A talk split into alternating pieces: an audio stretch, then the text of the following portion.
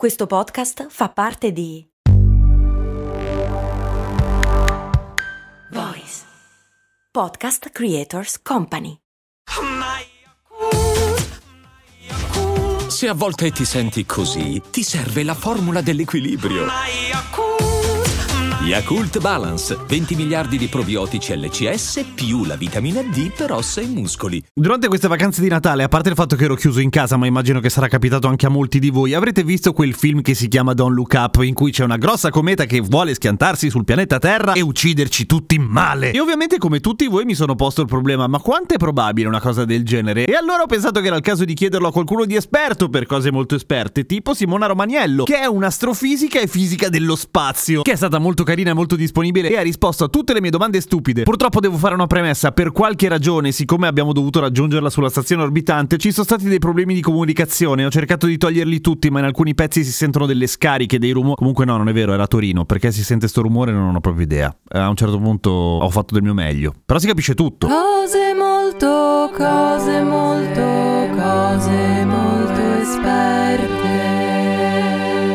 Ma partiamo dalla domanda più ovvia e più semplice, quella che dovrebbe tranquillizzarci tutte, cioè quante possibilità ci sono davvero, dai, che una cometa voglia ucciderci. Le comete sono degli oggetti piccini rispetto alla Terra. La probabilità che una cometa si scontri con, con la Terra è abbastanza bassa, anche perché la Terra, per sua fortuna, si trova tra il Sole e Giove, che sono due oggetti belli cicciotti. E nello spazio, quando si parla di gravità, le dimensioni contano, giusto? Dal punto di vista gravitazionale, il Sole su tutti la fanno da padrona. Infatti, per esempio, una sonda che si chiama SOHO, che monitora il Sole, ne ha registrate tantissimi di impatti di comete sul Sole. Al Sole questo fa neanche il solletico, ovviamente, eh, però ne ha, ne ha misurate tantissime. E mi sembra nel 98, se non erro, è stata anche eh, registrata dal telescopio spaziale Hubble in diretta lo schianto della cometa che si chiama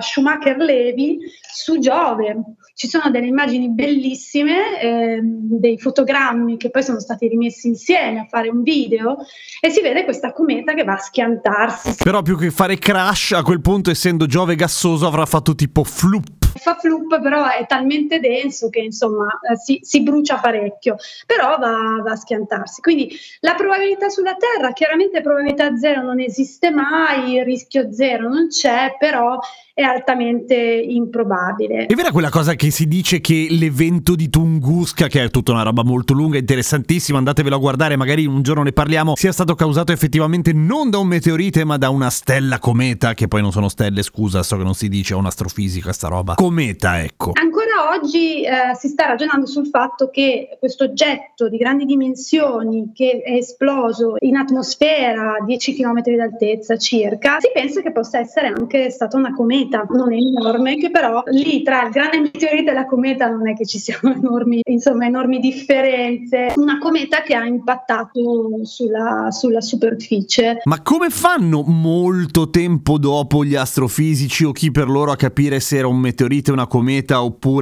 grosso petardo? Voglio dire, mica rimane l'etichetta. Come, fa- come fanno? Perché si pensa a una cometa? Perché poi vanno, sono stati fatti degli studi sul, eh, sul terreno, no? sui materiali eh, che hanno ritrovato nella zona e per esempio c'è un'alta eh, densità di un, un minerale che si chiama condrite carbonacea che è molto più presente nelle comete che non sugli asteroidi. Ci sono però anche altri elementi che invece, per esempio, confermano che potrebbe essere un asteroide.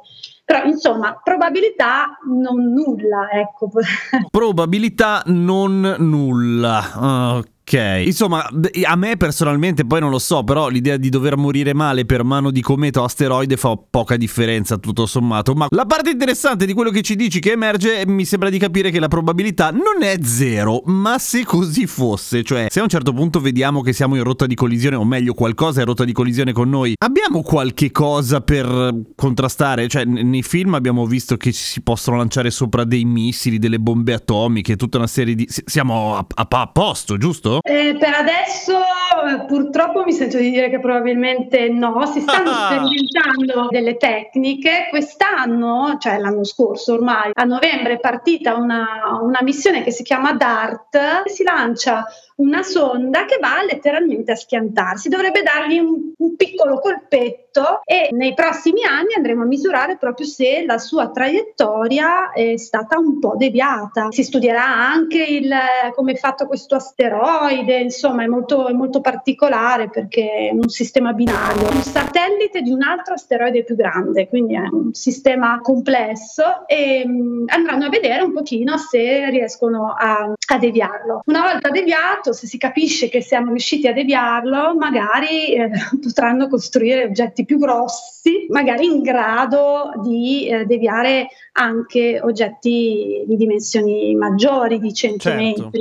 Beh, dal momento che ci stiamo affidando a un metodo che di base è una grossa rusata contro qualcos'altro, cioè una sorta di tamponamento stellare, diciamo che sarebbe carino che sperimentassero con mezzi più grossi, se non altro. Sarebbe, sarebbe carino, sì, per adesso quello. Poi tante altre tecniche an- che tu ritrovi magari anche in film, che è quello di distruggerli, sono in realtà delle idee malsane, perché una volta distrutto vuol dire che lo disintegri in più parti che potenzialmente ti cadono in testa. Quindi invece di averne uno, ne hai tanti, ma la, la traiettoria che, eh, che seguono eh, probabilmente rimane la stessa. Ok, quanta roba c'è là fuori che ci potrebbe cadere addosso da un momento all'altro? A spanne. Sappiamo che ce ne sono tanti, eh, non tutti pericolosi, eh, assolutamente no, c'è una categoria che sono quelli potenzialmente più pericolosi, ma questo non vuol dire che impatteranno sicuramente sulla Terra, cioè vanno tenuti sotto controllo. Va bene, non molto rassicurante, però almeno sincera. Ma a proposito di questo, c'è una cosa che tutte le volte che guardo un film di, di quelli drammatici in cui c'è qualcosa che si sta per scattare sulla Terra mi chiedo, cioè, ma ce lo direbbero oppure non ce lo direbbero? Vale a dire, per evitare di scatenare il panico, cercherebbero di tenerlo nascosto oppure a un certo punto se si scoprisse che stiamo tutti per morire